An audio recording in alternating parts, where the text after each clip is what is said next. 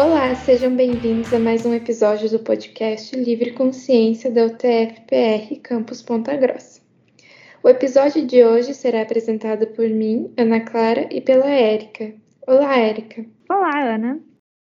Hoje teremos como convidado o Murilo Marçal, que faz parte do projeto Vamos Conversar sobre Plágio, que tem por objetivo conscientizar os alunos da UTF-PR em relação ao plágio no ambiente acadêmico. Para começar o nosso bate-papo, Murilo, é, você pode se apresentar aos nossos ouvintes? Com certeza. Olá a todos. É, meu nome é Murilo, eu sou natural de uma cidade chamada Presidente Prudente, interior de São Paulo, onde eu vivi até meus quase 18 anos onde ingressei na cidade de Ponta Grossa, no campus da UTFPR, no curso de Direito de Produção. Estou ali basicamente no meio do curso já. No, dentro do campus, fui membro da área de comercial do TFS FSI Racing, onde cheguei à área de coordenador e até apresentei a equipe de uma competição, onde atualmente sou membro conselheiro. Bom, Murilo, você pode contar um pouquinho para a gente sobre o projeto?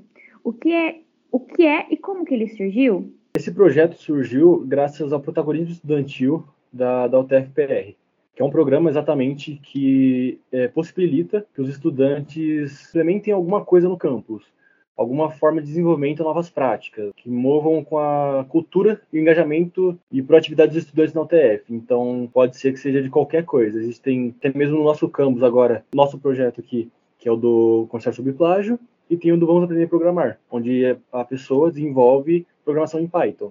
Então, são, é um objetivo do protagonista é basicamente fazer com que o aluno desenvolva algo no campus para todos os outros estudantes.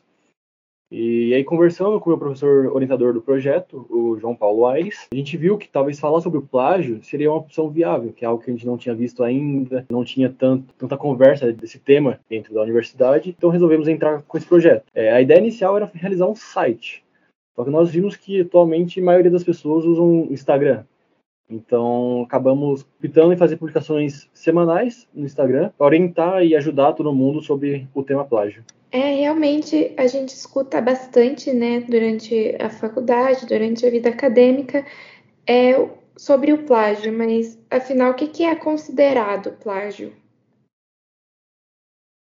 Então, Plágio é apropriação de texto, imagens, ideias ou qualquer artigo ou qualquer coisa realizado por outro autor.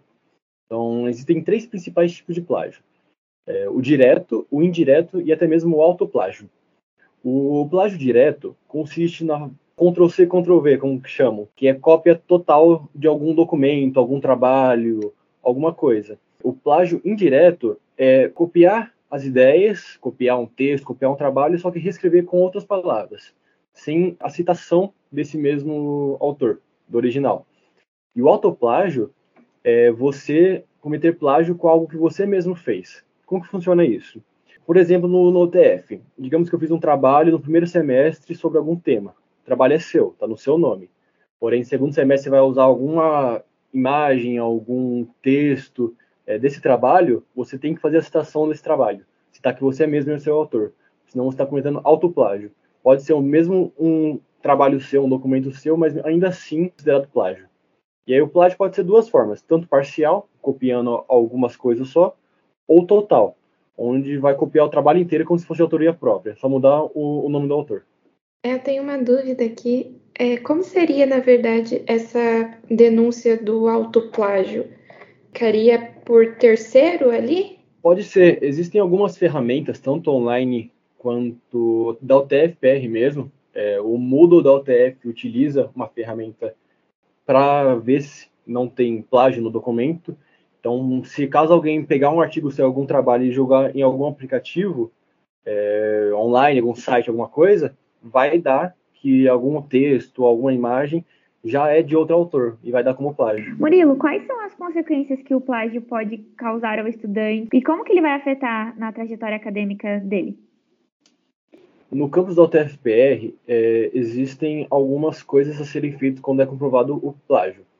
No regulamento disciplinar discente, o plágio é chamado de fraude. Então, é fraude científica, fraude é, em trabalhos acadêmicos. É, caso é, algum professor, no caso, é, realize a denúncia de plágio, será instaurada um processo preliminar que será enviado para o coordenador do curso, como por exemplo, eu sou de engenharia de produção. Então, caso eu cometa plágio em algum trabalho, será levado ao coordenador do meu curso de engenharia de produção, que ele irá avaliar se vai realizar uma orientação pedagógica disciplinar ou se ele vai querer realizar um processo administrativo contra mim.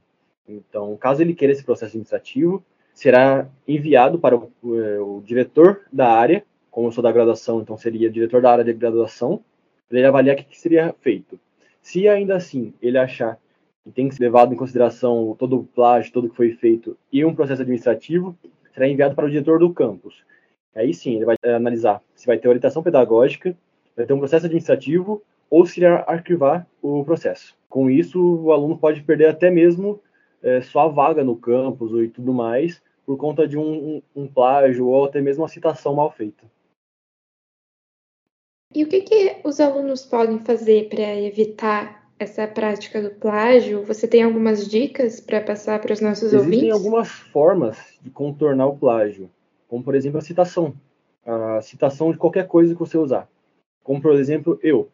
Quando eu vou criar alguma publicação no meu Instagram do, do projeto, é, então eu pesquiso alguma coisa na internet, ou, ou eu converso com o meu orientador, vejo algum artigo que ele mesmo tem sobre plágio, e eu cito no final. Então toda a legenda que eu faço, é, eu coloco no final ali a, as referências, a citação devida do que foi feito, da onde eu pesquisei e tudo mais.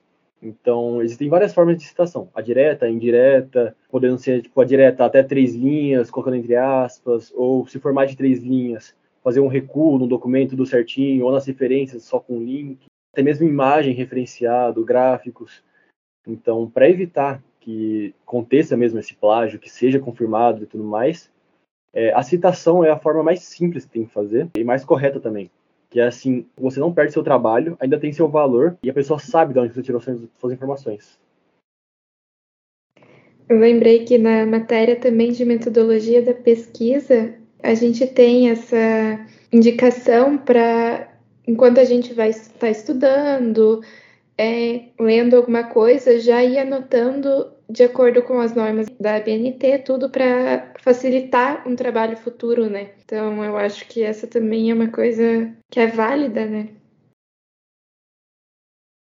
Com certeza. É, fazer citação, igual você disse, já ah, vou estudar alguma matéria que eu sei que tem que fazer um trabalho, então já anoto todos os links que eu pesquisei e tudo mais. Ah, eu quero usar esse texto aqui que encaixa certinho. Então eu consigo copiar até dar um Ctrl C, Ctrl V no texto é, colocando entre aspas e fazendo a citação correta, o nome do autor, do, da obra, o ano de publicação, tudo mais. É, e até mesmo de um, um, site na internet que não tiver autor, você consegue referenciar e citar pelo site mesmo, pelo nome do site. Muito, muito legal essas dicas. Mas e para finalizar, Murilo, quais são os seus planos para o projeto? É, você tem interesse de expandi-lo? O nosso objetivo é alcançar o máximo de pessoas possíveis. Então, mesmo que sejam dentro do, da UTF, de outras UTFs, é, de outras faculdades também. Então, quanto mais pessoas entender é, o quão simples é evitar o plágio, uma citação no final, uma citação no texto, é, o objetivo nosso é que as pessoas entendam como funciona é, e tentar evitar, exato. É, então, realizando, como eu disse, citações, referências é o mais importante. Então, o nosso objetivo é alcançar o máximo de pessoas possíveis para eles entenderem o quão, como que dá para trabalhar, como evitar isso, tudo mais. O nosso projeto atualmente é, vai ser feito até novembro, até final de novembro, porque é quando acaba o, o edital do protagonismo estudantil.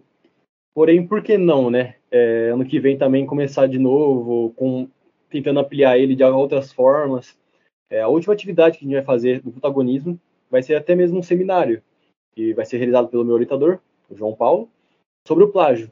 Então, para capacitar as pessoas, para entender e tudo mais.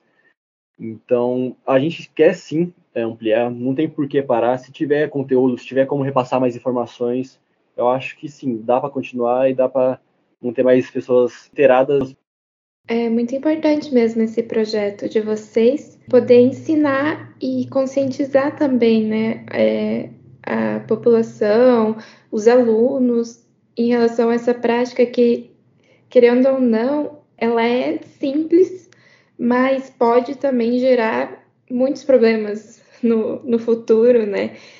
E, então, assim, é realmente muito importante esse ensino. E, enfim, chegamos ao, ao final da entrevista.